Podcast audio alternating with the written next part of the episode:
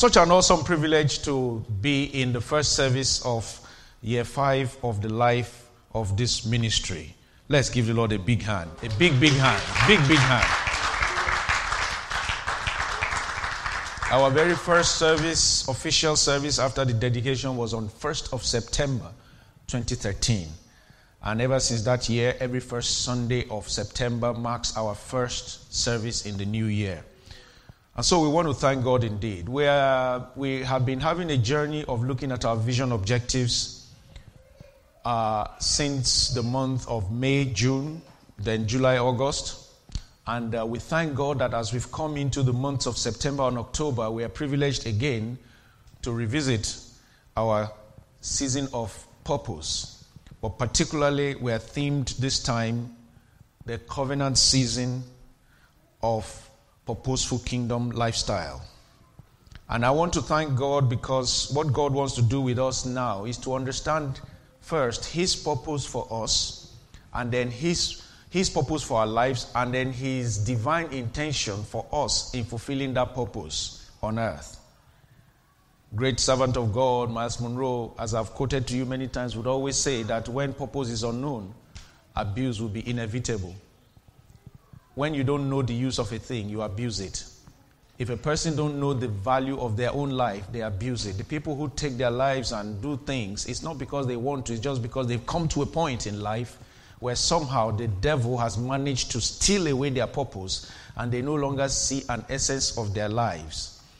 And so may the Lord continue to help us to be established in his divine purposes for our lives. In the name of Jesus. So we're going to be using this banner in the course of this um, meeting. I don't know if the banner is loaded. Thank you very much. We're going to be looking at four different things in the course of the meeting, in the course of our uh, discussions in the four weeks in September. And we will be particularly in Romans chapter 8, verse 29, where the Bible talks to us and tells us particularly about uh, the intention of God who foreknew us the intention of God who predestined us, the intention of God who predestined us to be conformed to the image of His Son, and also the intention of God who said we should share the inheritance with that Son. So the four weeks that are in September will help us to look in details about those mysteries. So we shall be looking at the mystery, say with me, the mystery of foreknowledge. Say the mystery of predestination Say with me the mystery of conformity or the mystery of conformity to the image of his son. And we shall also be looking at the ministry, uh, the mystery of joint inheritance. Say the mystery of joint inheritance. All those things are in Romans chapter 8, verse 29. And so we will have a banner that lists out the four mysteries and on week to week, we will have them highlighted as we go along. Praise the Lord. I want to quickly say mysteries are God's secrets. Every time you hear the word mystery, it is referring to the things that belong to God. Deuteronomy 29 29 tells us that the secret things belong to God, they are His properties. But as He wills, He reveals to us. That's why uh, Daniel said to King Nebuchadnezzar in Daniel chapter 2, verse 28, he said, The Lord has chosen to reveal this secret unto you, O king. The Lord chooses from time to time, yes, that's the banner, thank you. The Lord chooses from time to time to reveal these secrets to us. And when we have an understanding of any secret, what happens is that it allows us to actually come into a place where we are able to. Uh, appreciate what God wants to do. So these four things will be our journey this week, uh, this month, and you'll be seeing that banner basically like that for the whole of the month, just highlighting the different things we're doing. Every revealed mystery, according to Colossians 1 26, 27, every revealed mystery, the Bible says, is Christ in us, which gives us the hope of glory. So, from time to time, God enables us to have revelation through His Word Jesus Christ, the Word of God, is revealed to us. And like a great servant of God said, the principles, the life of Jesus teaches us about heaven, but his principles teaches us about how to live here on earth. Jesus enables us. He is the one that helps us to unravel the mystery both of heaven and both of earth. He was the con- he is the connector. That's why when he taught how to pray, he said, "You pray like this: Our Father who art where in heaven, hallowed be your name. Thy will be done on earth as it is in heaven." And he said, "Your kingdom come, your will be done." On earth as it is in heaven. So, God's purpose of giving us Jesus is to link heaven to earth and to link us through, to give us a, an access through that link to God's divine and eternal purpose and eternal plans. So, the mysteries of foreknowledge, predestination, and godly conformity and joint inheritance are very important for us to understand. That's why when Paul wrote this letter to the Romans, he said that this is what God has done. He has foreknown us, as we'll soon read. And by that foreknowledge, He has given us a predestination. He has allowed us to be defined in terms of where we are going and where we ought to end by God's divine intentions. And that by reason of that, we have the opportunity to also godly conform or to conform to the godliness that is in Christ Jesus so that we can share of his joint inheritance, both here on earth and in heaven.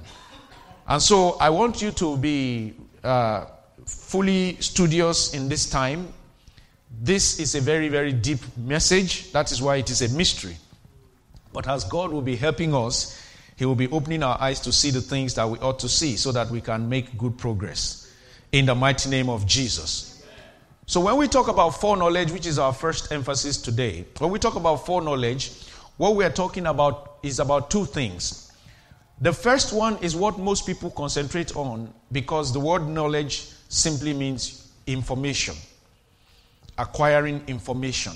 And so many people see foreknowledge only in the realm of God who is omniscient, who knows everything, who has all information. Whilst that is true, he is all knowing, he has a preeminence that puts him in a class all by himself. Isaiah 46 Let's read verse 9 and verse 10. He said, Remember the former things of old, for I am God, and there is no other. I am God, and there is none like me. Somebody say, There is none like him. Say, He is God, and there is no other. Say, He is God, and there is none like him. Let's read verse 10 together. This is what makes him unique.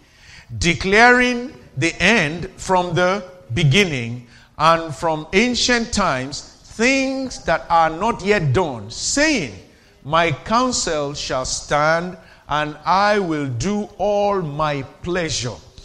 Say, He will do all His pleasure. Say, God will keep doing all His pleasure. Now, that is part of His foreknowledge. He declares the end from the beginning. He knows everything. He knows you. He said to Jeremiah, and we will be using some of these illustrations as we look at foreknowledge, predestination, all of them, because they are all linked together. They are one. We look at life of a person like Jeremiah. He said, Before you were formed in the womb, Jeremiah 1 5, he said, I knew you and ordained you. That is to say, I foreknew you, I predestined you. And then he began to say how he was going to conform to the image of Christ, as it were, by reason of what he was going to do, to be a prophet to the nations, which is the image that Christ also has, to be the savior of the world, and so on. But what we need to understand is that this puts God in a class all by himself. But when we read Romans chapter 8, verse 29, which again, as I said, we'll read shortly, the foreknowledge that is referred to does not just mean God knowing everything. Now, this has been a subject of controversy for many years in the body of Christ. Many people have said if God knows everything and He knows everything indeed, why would He have created Satan? Why would He have allowed Satan to fall? Why would He have done this and why would He have allowed that? You see, God knows everything and He knew exactly that there is no accidents with Him. Every event of history is no news to God. Hallelujah. Hallelujah. His grand master plan. Now, you, and you need to follow me now because, as I said to you, these are deep things. which would need your attention and your writing down of scriptures. Now, God knows everything, and that is why his grand master plan from the foundation of the world was to give us an opportunity to walk in the fullness of all that he has desired even before we were formed and before we were born. Hallelujah. So when we talk about his foreknowledge, the first thing is that it refers to his omniscience, which is his all-knowing person. But the second thing which I want us to concentrate on today is the fact that it also refers to his eternal love. The word knowledge in the scripture means is used to typify one of two things per time. Either referring to the standard information that is acquired or is also referring to conjugal love. is referring to a deep relationship, a relationship that exists in a covenant, usually a marriage covenant. And so God's eternal love for mankind existed before the foundation of the world. And that is why when the Bible was going to illustrate what happened between Adam and Eve, that word know was used to explain the kind of love and the kind of intimacy and interaction that existed between them before they had their first child. Genesis chapter 4, verse 1. The Bible says, Now Adam knew Eve, his wife. It's talking about a relationship that is conjugal, deep, intense, relationship of the highest order between two people. The Bible says, And Adam knew Eve, his wife. He's not talking about a foreknowledge of knowing that this is a woman called Eve because he's already said that in Genesis 2:15. The Bible says he already looked at Eve when God formed Eve. He, he woke up and from that deep sleep that God put him, and he said, Oh, you are the flesh of my flesh. He knew her as the flesh of his flesh. He knew her as the bone of his bone. And he knew that her name would be Eve and he, sorry, her name would be woman because she came out of, he knows that. That was a knowledge that Adam had. So, but Genesis 4 1 is not talking about that kind of knowledge. It's talking about the relationship, the intimate relationship that came between them of a conjugal nature to give them the opportunity to conceive, to bring forth seed and bear Cain. And the Bible says, he said, I have acquired a man from the Lord. The woman said, I have acquired a man from the Lord. So, God's eternal plan from the foundation of the world is that everyone be betrothed in this spiritual marriage to Jesus Christ, his Son. Hallelujah. Let's read what Paul said in Ephesians 1, which you have read before. We're going to be reading Ephesians 1, verse 1 to 14 a lot in the next few weeks because it contains a lot of what Paul was expanding in terms of these mysteries. Verse 1 Paul, an apostle of Jesus Christ by the will of God, to the saints who are in Ephesus and faithful in Christ Jesus. Verse 2 Grace to you and peace from God our Father and the Lord Jesus Christ. Let's read verse 3 together. Blessed be the God and Father of our Lord Jesus Christ, who has blessed us with every spiritual blessing in the heavenly places in Christ. Let's read verse 4. Just as he chose us in him when? Before the foundation of the world, that we should. Now, I want you to notice the word should. That is where we need to now understand the conditionalities of foreknowledge. That we should, go on, be holy and without blame before him in what? In love. So his foreknowledge was his eternal love that has allowed us to be chosen in him before the foundation of the world. You see, the word chosen, again, in many schools of thoughts and in, the, in, in theological sectors, have in many cases been misunderstood. People have spoken of what they call divine election, which means that God chooses certain people and they use scriptures like Jacob I have loved, Esau I have hated. We, out of context to mean that God definitely chooses certain people and he rejects certain people. But scriptures makes us to understand that God does not select anyone for perdition. Only those who choose to go the way of perdition end up in perdition. God chose us, the whole world, in Him before the foundation of the world. So when we are being born into the world, we are already born into that divine marriage, but we have to come to a place where we, by ourselves, just like you have at the altar, you have the husband, the groom usually waiting for the bride as she's coming through. How many people know that as, as ready as that groom is with his ring and his ring bearer waiting by the altar, if the bride does not make it to the groom to go and take those vows that say, From today I honor you with my body and my soul, and all those, uh, those vows that are given, do you know that there can never be a marriage? How many people agree with what I'm saying? Now, the intention of the groom is set. They've paid for everything. The clergyman is waiting. In this case, the Holy Spirit, the seal of promise, is waiting to do that relationship that has been ordained from the foundation of the world, which the groom has been prepared by laying down his life. We know that Jesus Christ is the groom because the Bible tells us in Ephesians chapter 5 verse 27. Let's quickly look at that. Because the whole essence, Ephesians 5:27, this is also Paul's writing, he said that he might present her to himself a glorious church, not having a spot or wrinkle or any such thing, but that she should be what again? Holy and without blemish. If you go just from verse 26, it says that husband love your wives as Christ loved the church and gave himself for it. That is Christ stood in the principle of foreknowledge. He gave himself and he said it is finished in John 19:30. But what he did in Ephesians 5 according to the Bible in Ephesians 5:26 is that he gave himself and is waiting for the bride. And what God is saying is that His foreknowledge of you and I is His eternal love that has already been shed abroad. That His desire is to present her, you and I are the her, the bride, the church, a glorious church in our royal apparels, to present us to Him as the husbandman, and that we should be without uh, blemish. We should be holy and be without blemish. Praise the Lord. Praise Jesus. Why do we need to understand this? Many times, this scripture is again one of those that we use to teach on the second coming of Christ.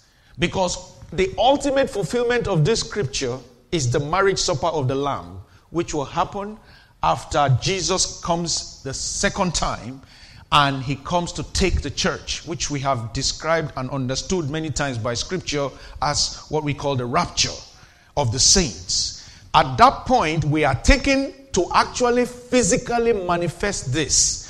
But before that time, there is a journey of marriages of our souls knitted to Christ. This is why we come to the Lord and we give our lives to Christ so that we, we can become part of that church that is being transformed, that is being renewed in the foreknowledge of God to help us to be a people who will become glorious and a people who will have no spot or wrinkle or any such thing when he appears. May the Lord continue to establish us in this divine purpose. In the name of Jesus. You see, when we understand ourselves as the bride of Christ, there is a different way we live our lives. Our purpose on earth is understood very differently.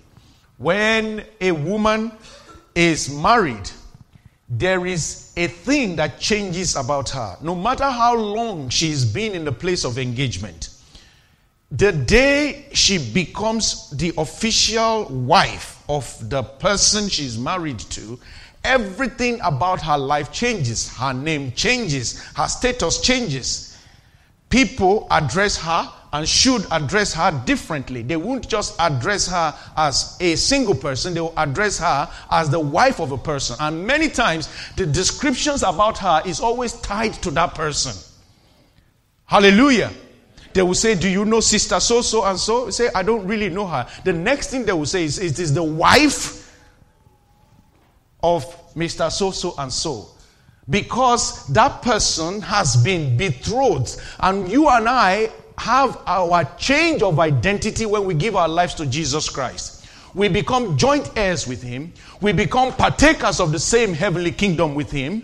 And at the same time, we begin to take on the beauty and the glory that He has as joint inheritance. Hallelujah.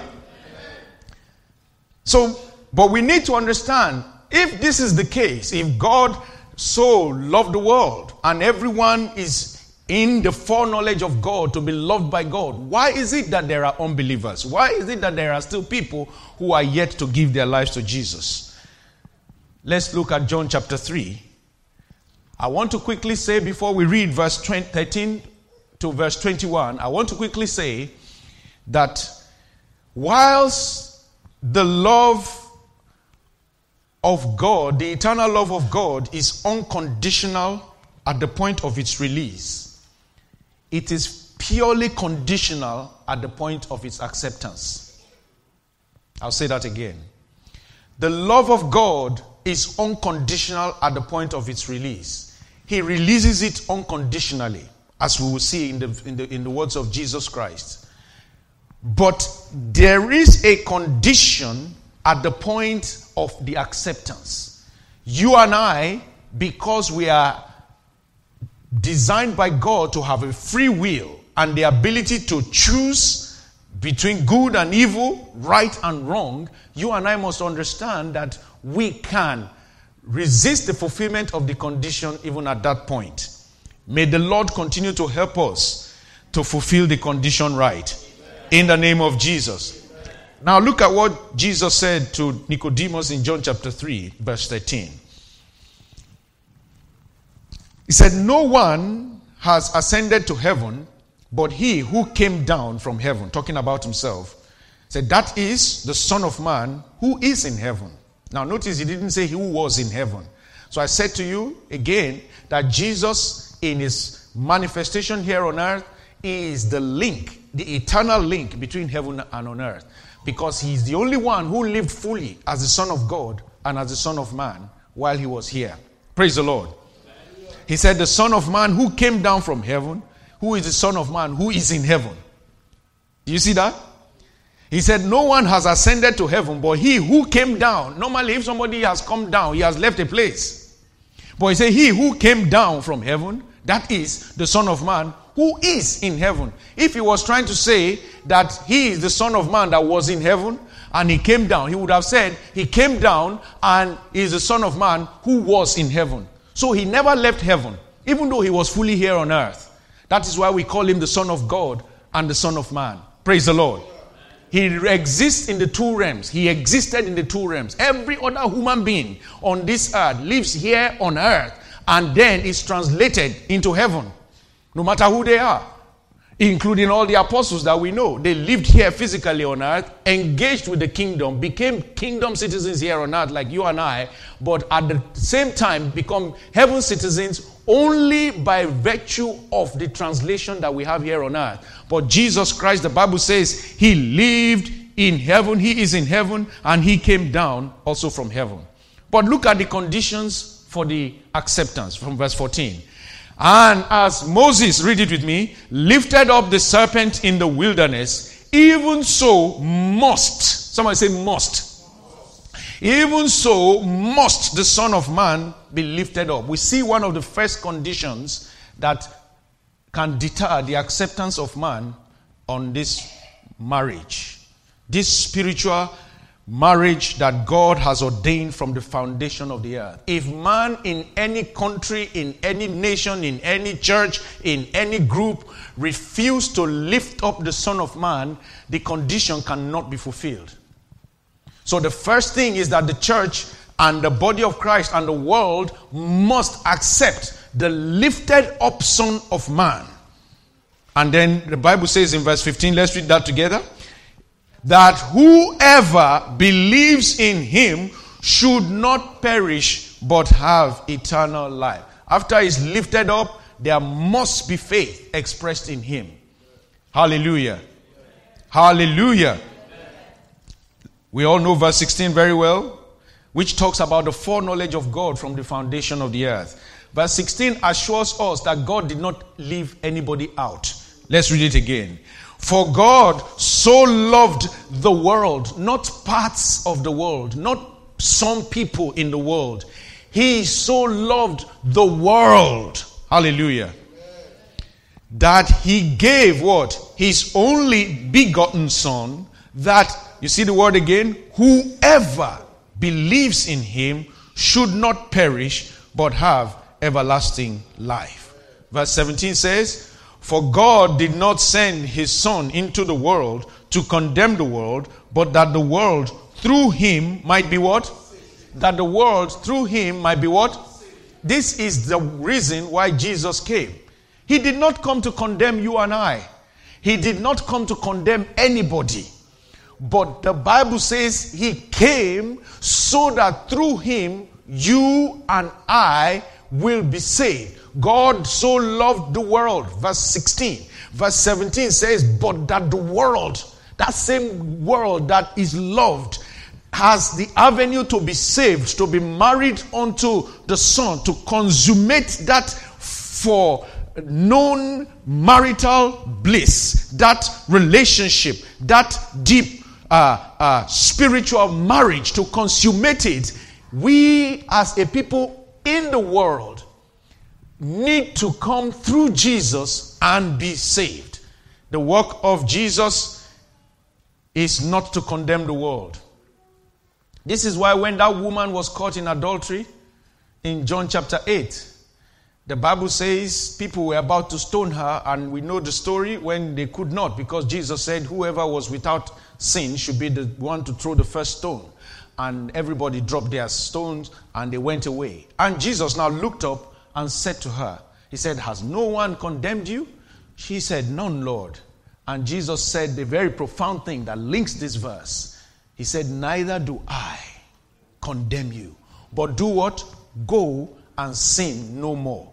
Because for you to follow me, for you to be married to me, you must be a person who is committed to living a holy life and who is living without blame. May the Lord continue to establish His truth in us. In the name of Jesus. Verse 18 says, He who believes in Him is not condemned. But he who does not believe is what? Condemned already. Because he has not believed in the name of the only begotten Son of God. Hallelujah. Verse 19 says, And this is the condemnation that the light has come into the world, and men love darkness rather than light because their deeds were evil. Jesus said, This is my love. Take it. God said, This is my love. Take it. My son lays down his life for you. He is light. Embrace him. But the Bible says men loved darkness rather than light. Somebody say man's choice. So when people talk about God as the initiator of evil, and allowing and permitting evil, men must step back and understand what God has done. God is righteous, He is holy, He has released His love to mankind. But every man, every person has a choice to make in loving the light rather than the darkness, so that we don't conform to those who are going for condemnation while they love the darkness rather than the light. The Bible says, when we walk in that light, when we love that light, there is therefore now no condemnation for us because we are in Christ Jesus. Hallelujah. Hallelujah. And the Bible says, verse 20, for everyone practicing evil hates the light and does not come to the light, lest his deeds should be exposed. Say with me, everyone practicing, everyone professing, everyone doing everyone engaging, everyone practicing evil hates the light. The Bible says that we cannot love the world and love God at the same time. Friendship with the world is enmity with God. So we must understand the purpose of God And this is a message not so much on the sanctification side of things, because I know we deal with sanctification quite a lot, but it's not so much on the sanctification quite of, of things, side of things, but much more for us to see the purpose of God. That with God there are no errors. He so loved the world, He gave His only begotten Son, that whosoever believes in Him should not perish, but have everlasting life. This is His purpose for you and I, and may we continue to live in the fullness of it in the name of Jesus. Let's read verse 21 together. But he who does the truth comes to the light, lest that his deeds may be clearly seen that they have been done in God. Somebody say, He who does the truth. Say, He who practices the truth. This is why we need to understand the place of what we profess, what we practice. Hallelujah. That is why when we are doctors, we say our profession is medicine. we are doctors. We profess what we practice and practice what we profess. They come together. So when you do the truth, you are a professor of the faith. Hallelujah. When you do evil, you are a professor of wickedness, of darkness. So when somebody says that our faith, our, our salvation must not be based on works, they need to balance it. We don't work our way up to God. Nobody can earn salvation by any kind of work. No kind of morality can give you what Jesus did. Jesus used his life to pay for it. He is the only one who lived on earth and lived in heaven at the same time. And he laid down his life so that you and I can be saved. That is the only way. Acts chapter 4, verse 12. Neither is there salvation in any other except by the name Jesus. Hallelujah. So it is the only name whereby men can be saved, but men must understand that at the point of salvation, we take on a responsibility to keep doing the truth. To keep professing the truth so that we can come to the light. Hallelujah. That's why I said to you that the mystery of foreknowledge is deeper than just saying that God knows all things. God knows your frailty. Yes, He does. Yes, He does. He knows your weaknesses. Yes, He does. But what is He asking you to do? He knows your labor. He knows your pain. Yes, He does. But He still asks you for a relationship to come unto Him as you are laboring and are heavy laden so that He can give you His rest. He demands relationship. He wants you to pray. He said, when you pray, say. He wants you to pray. He wants you to gather with the saints.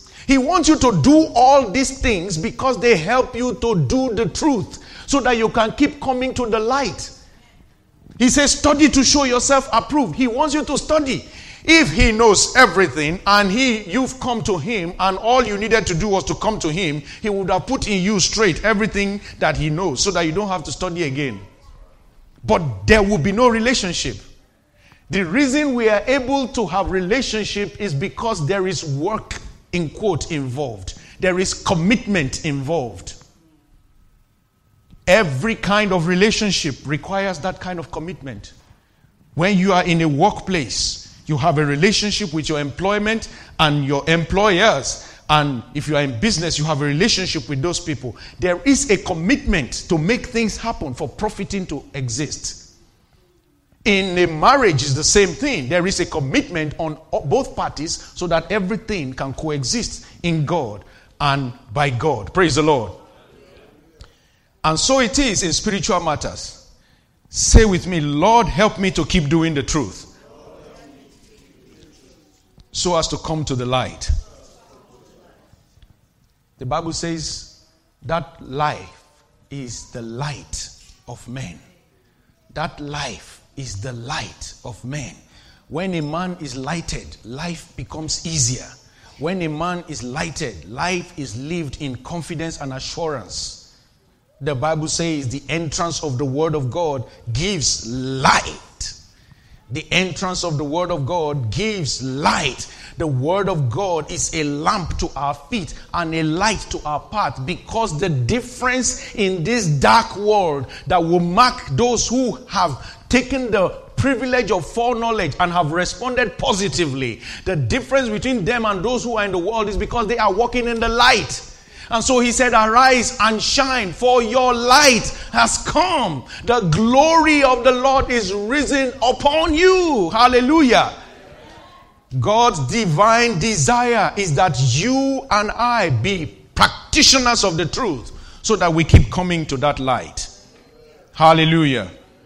His mercy and grace makes all this possible so that we can all embrace it. We all know from Ephesians chapter 2, we don't have time to read it now, verse 1 to verse 8. But let's read particularly verse 4. He said, But God, who is rich in mercy, because of his great love towards which he loved us. But God, say with me, but God, who is rich in mercy, because of his great love, which he loved me. Look at the word love there is past tense. It happened before he had loved you before you were even born. No man on earth can love like that. No man. We love by discovery in our natural realms. As we find people, how many of you at age five, those of you who are married, how many of you at age five or age 10 just loved your wife? You just saw her and loved her like that. You have no capacity for it. But God loved us. Look at verse 5. So much so that that love was there. Even, let's read it together. Even when we were what? Dead in trespasses. That grace, that mercy made us alive together with who? With Christ. Say, because by grace we have been saved. And verse 6 says, He raised us up together and made us sit together in the heavenly places in Christ Jesus. Hallelujah. So, this foreknowledge is rich. God's foreknowledge of you and I is so that we can walk in that light and the fullness of the assurance that we are sat together with Christ. Verse 7 says that in the ages to come, he might show the exceeding riches of his grace in his kindness towards us in Christ Jesus. So, as life progresses, we are a chosen generation. We are a royal priesthood. So, this chosen, this selection is simply on the basis of your response and my response. God does not look at people and say, You, you are damned forever. You cannot be chosen. He looks at people who come to Him sincerely and then they become the elect. They become the called out ones. Hallelujah.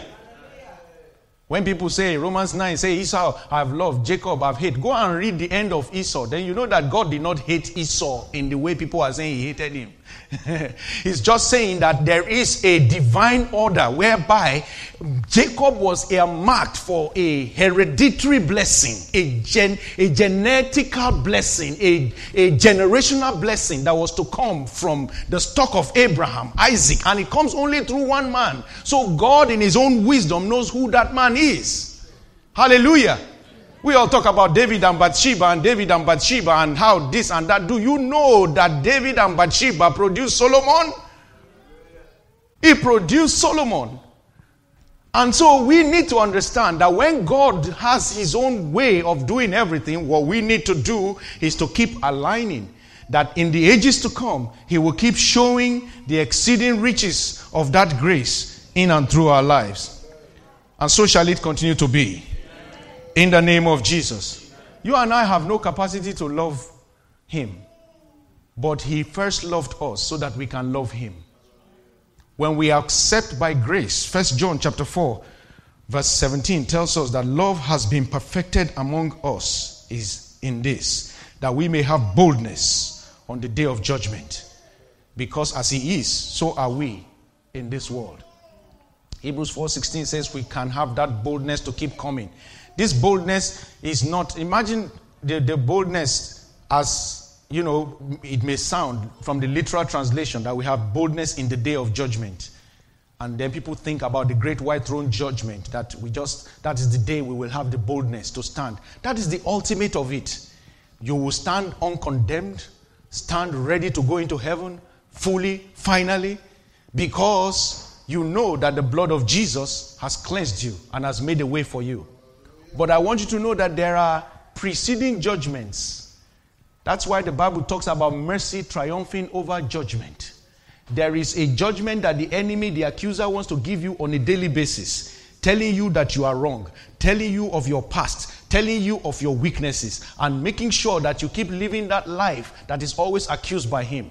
The Bible says that that love has been perfected among us, that at such times we can even still stand and have boldness and say, Lord, let your mercy prevail. Blind Bartimaeus was already judged by man not to be qualified for a healing.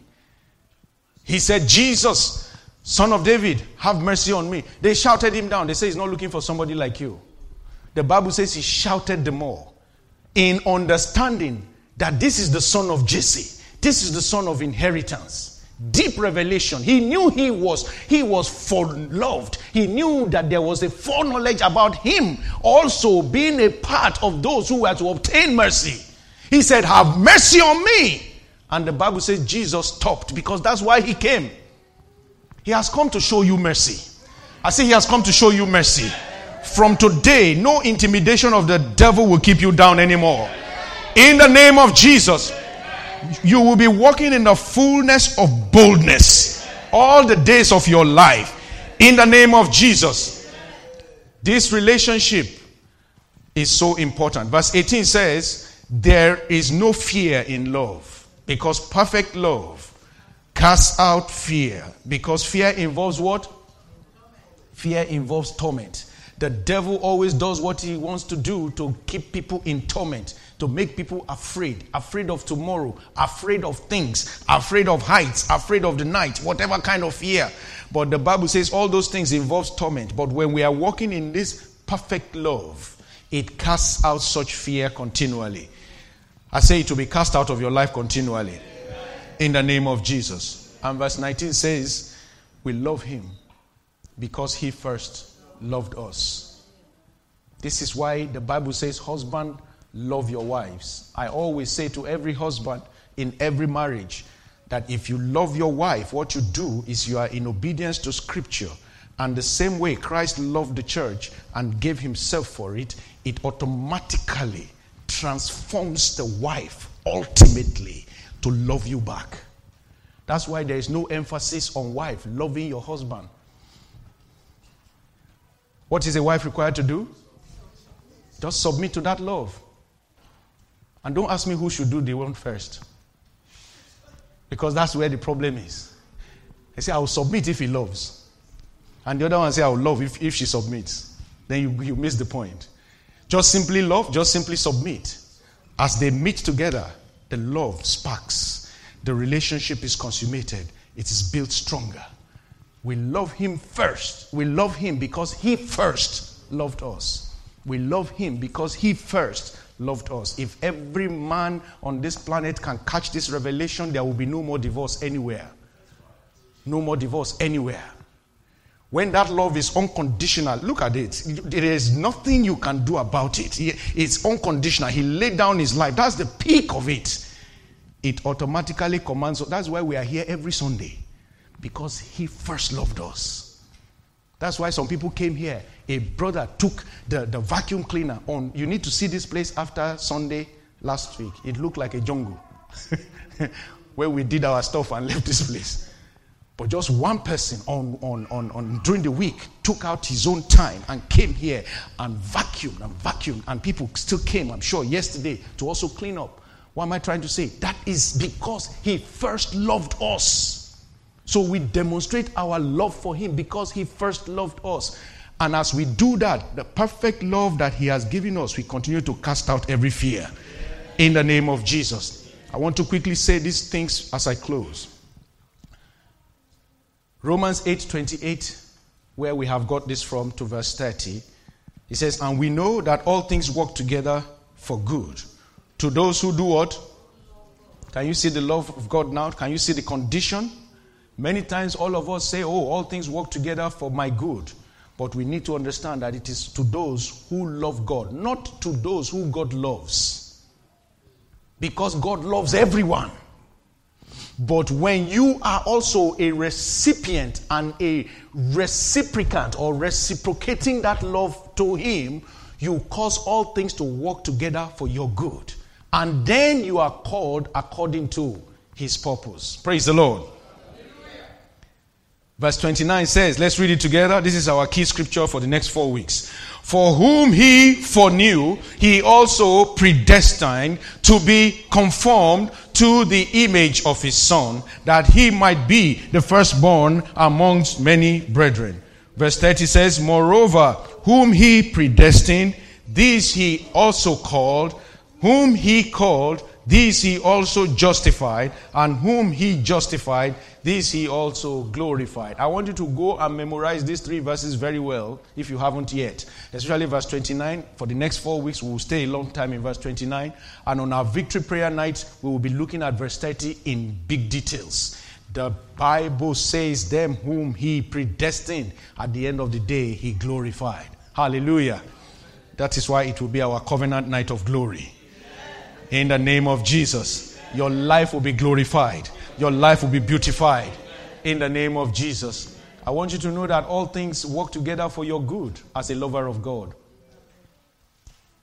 Great servant of God, I like listening to him a lot because he's one of the wisest men, I believe, on, on the planet. Mike Murdock, he said something. He said that the, there, are, there is always a place for friends and a place for enemies. He said, enemies will always create comfort around you. Uh, sorry, friends would always create comfort around you, but enemies will always inspire change.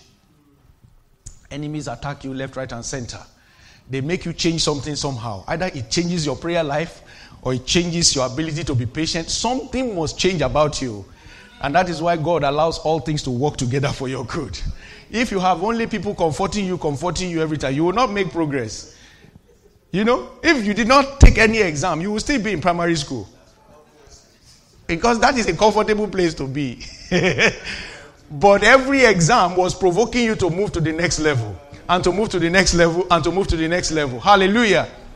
And I want us to understand everything works together. Say it with me. I believe that all things work together for my good and moving forward. By the special grace of God, that will continue to be your portion. Because you are a lover of God, all things will continue to work together for good for you. In the name of Jesus. Never be afraid of those who oppose you. Many times, opposition is allowed by God to push you further. I have said to you many times when God opened my eyes to see what he was speaking in Habakkuk chapter 2, when he said that write the vision, make it plain upon tables, that he may run that reads it. And one day he opened my eyes to see that the running there has always been seen as people running with you. He said people will run in four different ways. There are some people who will run to you, and then there are people who will run with you. He said, but you must never forget that there are people who will run away from you. Anytime you share your vision, you declare what God wants to do, it is natural that there are people who will run away from you. It's all working together for good. I say it's working together for good. In the name of Jesus. I pray that that person will not be your spouse. In Jesus' name. If your spouse is trying to run, say, honey, come sit down and understand. Because we are together. Amen. But the fourth group of people is the one we don't usually like the people who run against us. I don't have time to teach every one of these. I have examples in scripture. I can quickly tell you. People who ran with David, like Jonathan, preserved his life. They ran to him. The 400 men ran to him and helped him to take territories. They ran to him when God gave him a vision to be anointed to become king. They ran to him. They were not the finest of people, but they ran to him. Hallelujah. And he became their captain. The captain of the frustrated.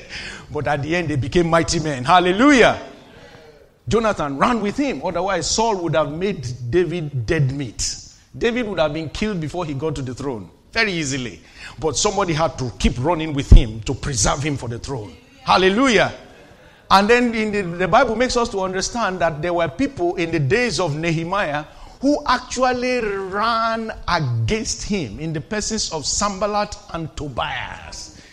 When Nehemiah was putting the wall together and building it, they looked at him and they said, What are you building? A fox will go on this and crumble it.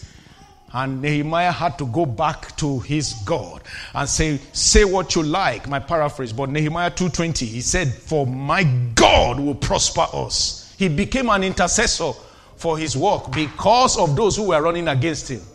All things, say with me, all things will keep working together for my good. I'll keep moving forward. As you love the Lord, it will keep happening for you that way. In the name of Jesus. Lot ran away from Abraham. Genesis chapter 13. After Lot departed from Abraham, the Bible says, Now God said to Abraham, Look as far as you can see. So everyone is scriptural. If there is a need for a departure of a lot in your life, whatever that lot is, I decree their departure now. In the name of Jesus. Everyone, rise to your feet. Everyone.